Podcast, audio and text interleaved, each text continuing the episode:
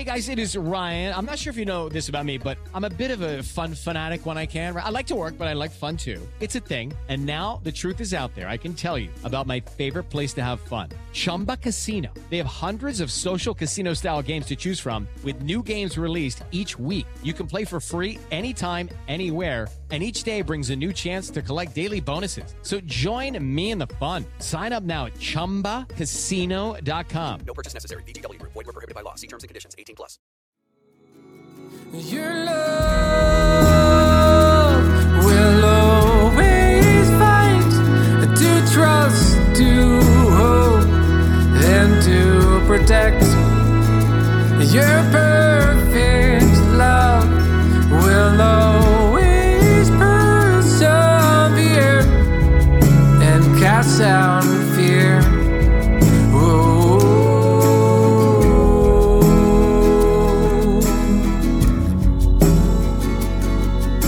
oh,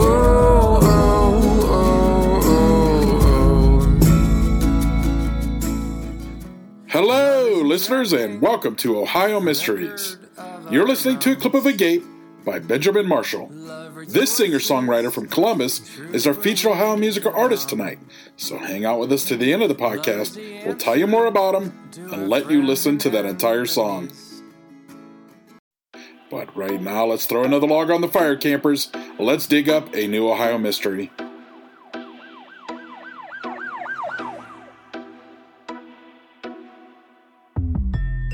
I'm your co host, Steve Yoder, and with us is our award winning journalist, Paula Schleis, who spent 30 years telling these kinds of stories for the Akron Beacon Journal. Hi, everybody. Okay, Steve, who built America's first gasoline powered car? Oh, that's easy. Henry Ford. Uh, you're wrong. Though you're probably not alone in thinking that. Henry Ford is pretty much synonymous with automobile pioneering, and for good reason. But he wasn't the first. Thomas Edison. well, you know, if he wanted to, he probably could have. But no, Edison never dabbled in cars. All right, well, then I give up. I'm going to bet whoever he was, he came from Ohio. Uh, yeah, that's a pretty good educated guess. Yeah, the fact that we're talking about this, well, that gives it away.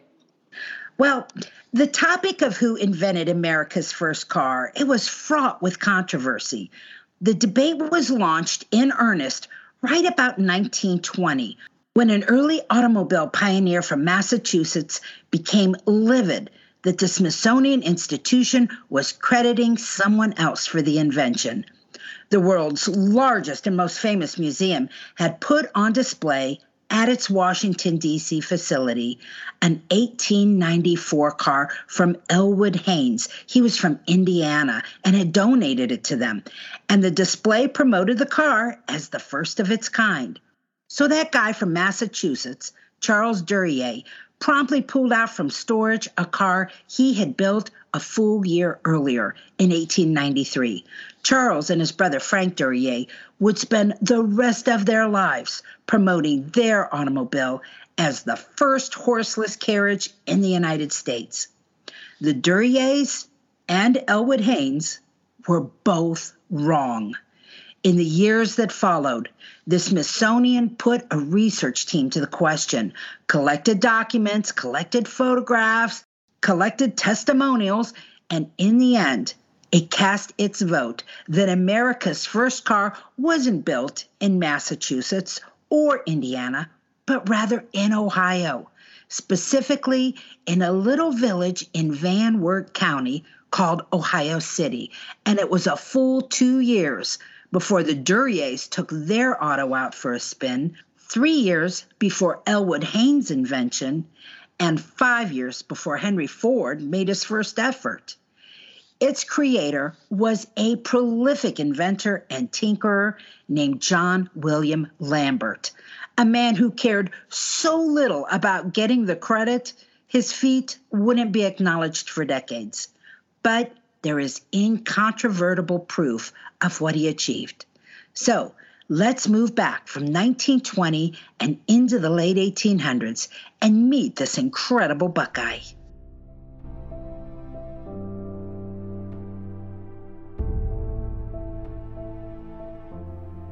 John Lambert was born in 1860. That was the year before the Civil War, and Ohio didn't really officially keep records of births.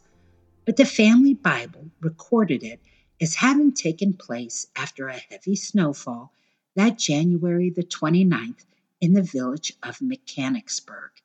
That's in Champaign County, a couple of counties west of Columbus. He was the third of 10 children born to Anna and George Lambert, farmers who had come from Pennsylvania. And our farm boy is going to grow into a bright, energetic, and inquisitive six foot two inch dynamo who saw no obstacles, only solutions. John showed his ingenuity at an early age when he invented the first automatic corn planter, a device that sort of resembled a crutch and allowed the farmer to poke a hole in the soil, deliver the seeds, and cover them up without the back-breaking work of continually bending.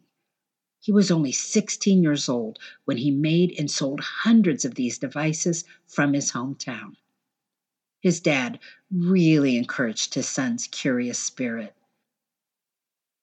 When young John heard about new engines that used gasoline instead of steam, his father took him to a tannery to see one at work.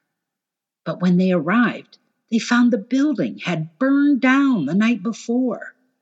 Still, John was so curious about this odd engine, he sorted through the still warm ashes to find it and then examined its parts to figure out how it worked. In 1885, when John was 25, his entire family moved to Union City. That's in Darke County, right along the Indiana border.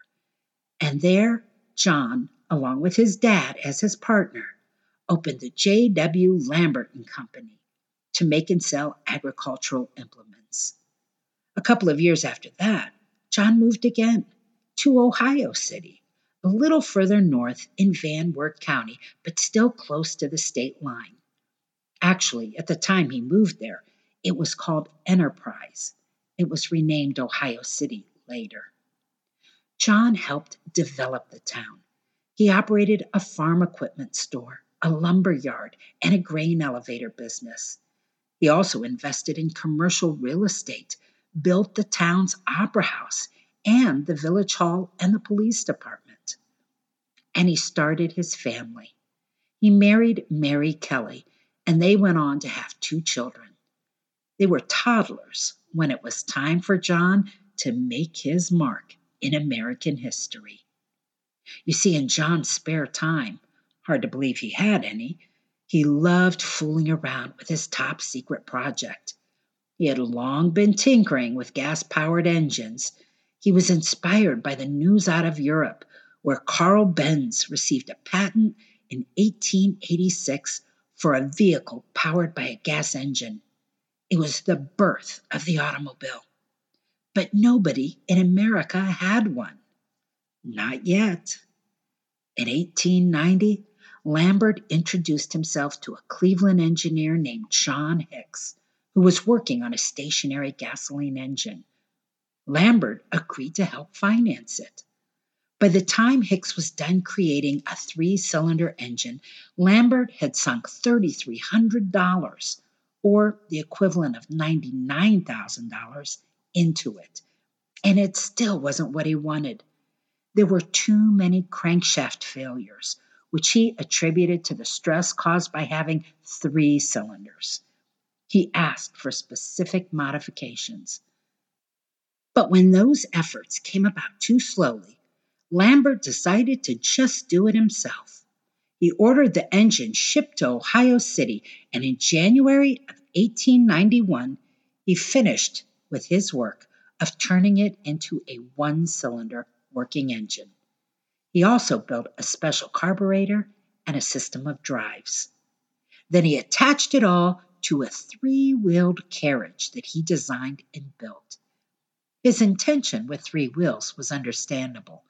Most of the roads back then were dirt, or quite often mud, featuring three ruts two that fit the span of carriages and wagons, and a center cavity worn down by the horse that pulled them. In Europe, Carl Benz's design used three wheels for the same reason. Lambert's vehicle looked more like a buggy than an auto. It even had a fringe on the top and was steered by a hand lever. John kept this work a secret, toiling away in the basement of the elevator business he operated. When it came time to test it, he drove it around his 80 foot long farm equipment showroom. When he needed more room, he would sneak it out late at night and conduct tests on the back roads outside Ohio City. He kept making adjustments till he was satisfied. It had two forward speeds, could reach 15 miles an hour, and had solid steel tires. In hindsight, the three wheel design of the carriage was not a good idea. It was fine if you were going to stay in the pre made road ruts, but if you wanted to make a turn, the vehicle would just as soon spill you out rather than successfully navigate out of the ruts. Still, John was ready to sell his auto. He prepared sales brochures in February of 1891, offering to make more buggies for $550 a pop. That's the equivalent of about $16,000 today. This was, after all, a luxury vehicle. And since he was mailing out promotional material, it was time for his buggy to make its first public appearance. The 30 year old Lambert took it for a ride in broad daylight, the noise and smoke from it causing a crowd to gather. I don't know if it was his first public ride, but I found an account of a friend, C. A. Leeshoff, who joined him for a trip down the main street. Lambert ignored the cries of, Get a horse! and gave many citizens a ride in his Wonder Wagon in the coming weeks. 15 year old James Yon would later recall seeing the strange metal contraption and wondering, Where in heaven's name is the horse?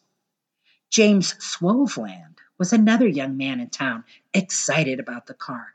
He worked at the local drugstore and he would actually go on to a long career as the town's druggist.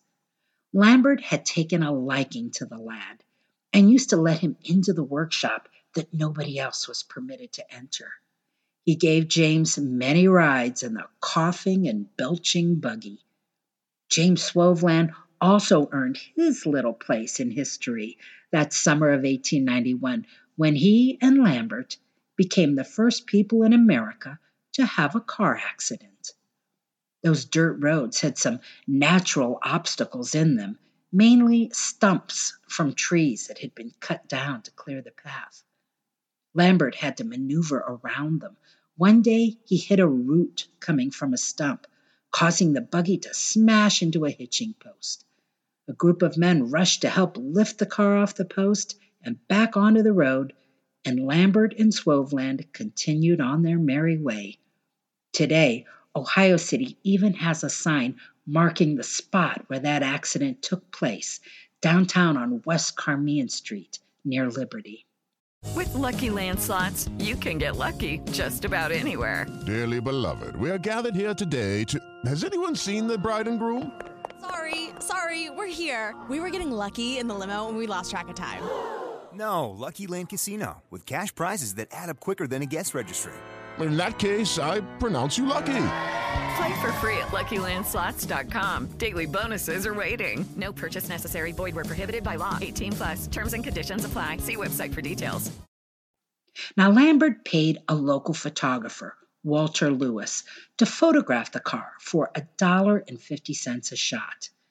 And it's a good thing he did, because before the year was out, the warehouse where the first Lambert automobile was stored was destroyed by fire, the car with it. Also destroyed was a four wheeled vehicle that Lambert had been working on but had yet to road test. In a few decades, those sales brochures that he had sent out and the photographs that he had taken would become key evidence in the search for who was America's first. But Lambert's plans to sell the vehicles went up in smoke, just like his prototypes. There just wasn't a market for it, or, as he'd later say, it was too early in the game. No matter. Lambert abandoned his brief flirtation with becoming a car manufacturer and returned to his primary focus the engine. His gasoline powered engine was called the Buckeye, and it was selling like hotcakes. Other car dabblers soon took his place. Two years later, Charles and Frank Duryea would build their first gasoline powered car in Massachusetts, and a year after that, Elwood Haynes in Indiana would build his. Here's how little Lambert cared about being recognized as the first American to build a car. In 1895, after Elwood Haynes had finished testing his car along Pumpkin Vine Pike in Kokomo, Indiana, he decided to pay Lambert a visit. He had heard about that Ohio City car driving around three years earlier. Since Lambert wasn't marketing his car, Haynes wanted Lambert's blessing to promote his own car as America's first and asked Lambert not to publicly object when he did so. And Lambert's response? Sure, go ahead. Lambert was far more interested in pursuing what came next than worrying about credit for what was past. Years later, Lambert's son, A.R. Lambert, told a reporter his father had no ego he said, Father just wasn't that type of person. Not that there's anything wrong with someone trying to get the record straight, but the truth is, Father didn't care who was credited with being the first. He built the auto for his own amusement, and that was what mattered. After several years of focusing on engines, Lambert got back into the car business. He eventually moved to Indiana and built operations there and in Ohio under the names Buckeye Manufacturing Company, Lambert Gas and Gasoline Engine Company, and the Union Automobile Company. Thousands of Lambert cars were made and sold up until World War I. By then, larger car makers were mass producing them, and it was just too hard for the little guys to remain competitive the Lambert family stopped making cars and began making munitions for the military. When World War I was over, Lambert pursued other ideas that caught his attention, but he had truly made his mark in America's industrial revolution by then. He had more than 600 patents in his name. Lambert died in Anderson, Indiana in 1952. He lived long enough to receive the accolades he deserved though he never, not once, sought them out. He even refused to enter the fray when the Smithsonian kicked off that heated debate in the 1920s when Charles Duryea claimed to be the first to build a gasoline powered car. The Smithsonian collected documents, photographs, and testimonials, and no car maker could prove they had an earlier incarnation of a gas driven car than Lambert. Still, I found stories in the 1930s and 40s and 50s that always hedged, saying things like Lambert may have been the first, or mm, probably was the first. Then, in 1960, the magazine Antique Automobile seemed to close the door on further discussion. It made its own definitive declaration on the matter saying that after their research, there was no doubt John Lambert was the first. Now, could someone have been earlier than Lambert? It's possible. A trade magazine in 1895 called The Horseless Age noted there were an estimated 300 individuals and companies working on various styles of self propelled vehicles. So historians admit there could have been a gasoline car even older than Lambert's. One man, Henry Nadig, once testified in an unrelated patent trial that he built a gasoline engine with his brother in 1888 or 1889. He lived in Allentown, Pennsylvania, where he said he attached it to a car and fired it up in 1891 and drove it down 4th Street.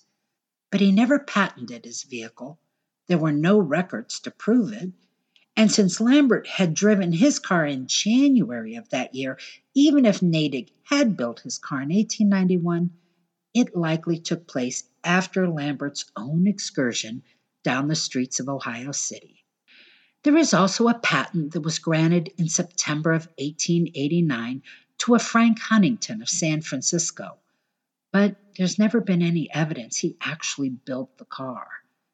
And there was a report of a gasoline powered car by Cephania Reese of Plymouth, Pennsylvania, as early as 1884, but again, no documentation to prove it was ever built and successfully road tested.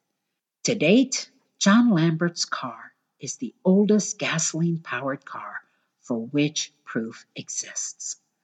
Ohio City still celebrates this fact.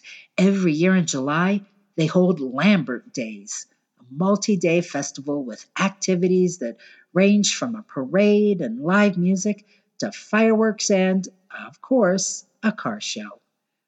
By the way, Lambert's great granddaughter, Carol Jean Lambert, wrote a book about her ancestor's life several years ago. It's called Something New Under the Sun. I didn't get the chance to read it, but if this topic makes you want to learn more, that's a good place to start. Also, her website, caroljeanlambertbooks.com, has some of the evidence that was used by researchers to prove her great grandpa was the first. Well, I'm sold. They have his sales brochures, photographs, testimonials of people who wrote in it. Sounds pretty convincing to me. You know, if you go on the Wikipedia page for Charles Duryea, it still says he made the first gas powered car. And I found YouTube videos about Duryea calling himself the first. Clearly, Duryea has modern day fans who don't care about the evidence. Well, I think we know that this is the way of all inventions, isn't it? I mean, I'd be surprised to hear that there wasn't a controversy. So many patent wars from this period. Very true. And actually, we're probably going to see more invention type stories coming up on our podcast in the near future. Well, I think that is a hint. That's it for tonight, listeners. For photos, news, clippings, and more on this and every episode, hop on over to our website, ohiomysteries.com. And that brings us to tonight's featured Ohio musical artist. Benjamin Marshall is a folk pop singer songwriter from Columbus whose songs consist of a variety of different perspectives that apply to the current world we live in. He said his main ambition is to compose songs that not only are relatable, but communicate words often unspoken through everyday life. Benjamin first found his love for music at the age of 11 when he got his first electric guitar.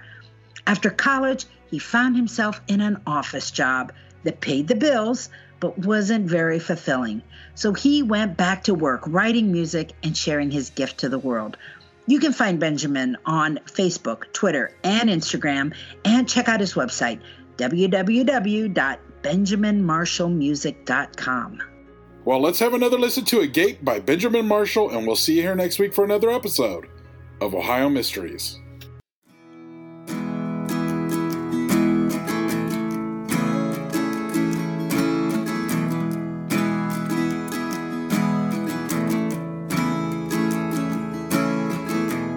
Love is patient, it'll wait until the end.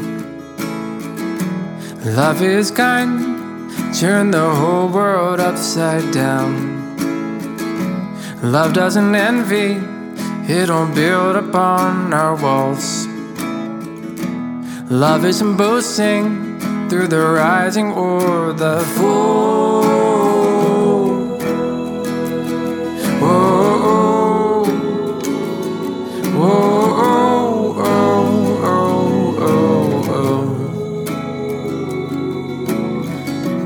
Love isn't prideful, her ego's left behind. Love isn't spiteful, no dishonor on our mind. Love isn't selfish, it'll find a way to serve. Love with a purpose is slow to anger. Mm.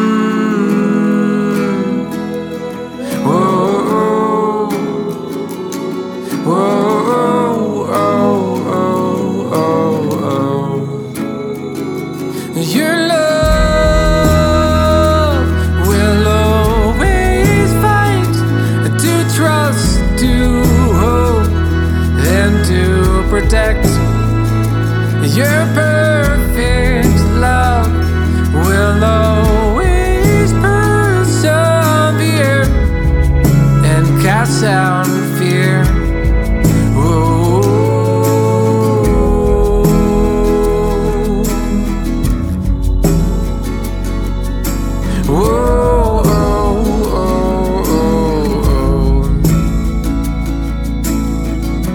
Love isn't tracking a record of our wrongs. Love rejoices in truth where we belong. Love is the answer to our friends and enemies. Love is a reason, the reason to believe.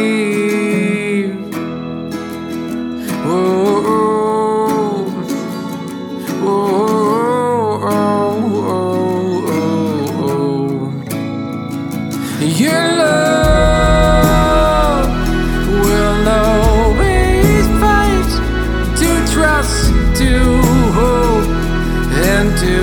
protect.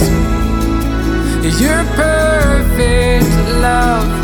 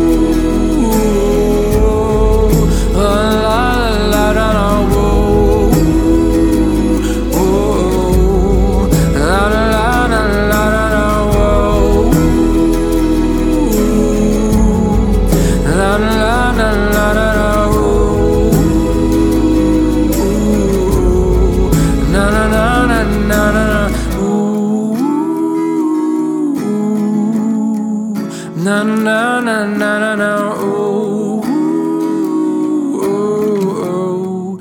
na na na na na na na ooh, na na na na na na na ooh.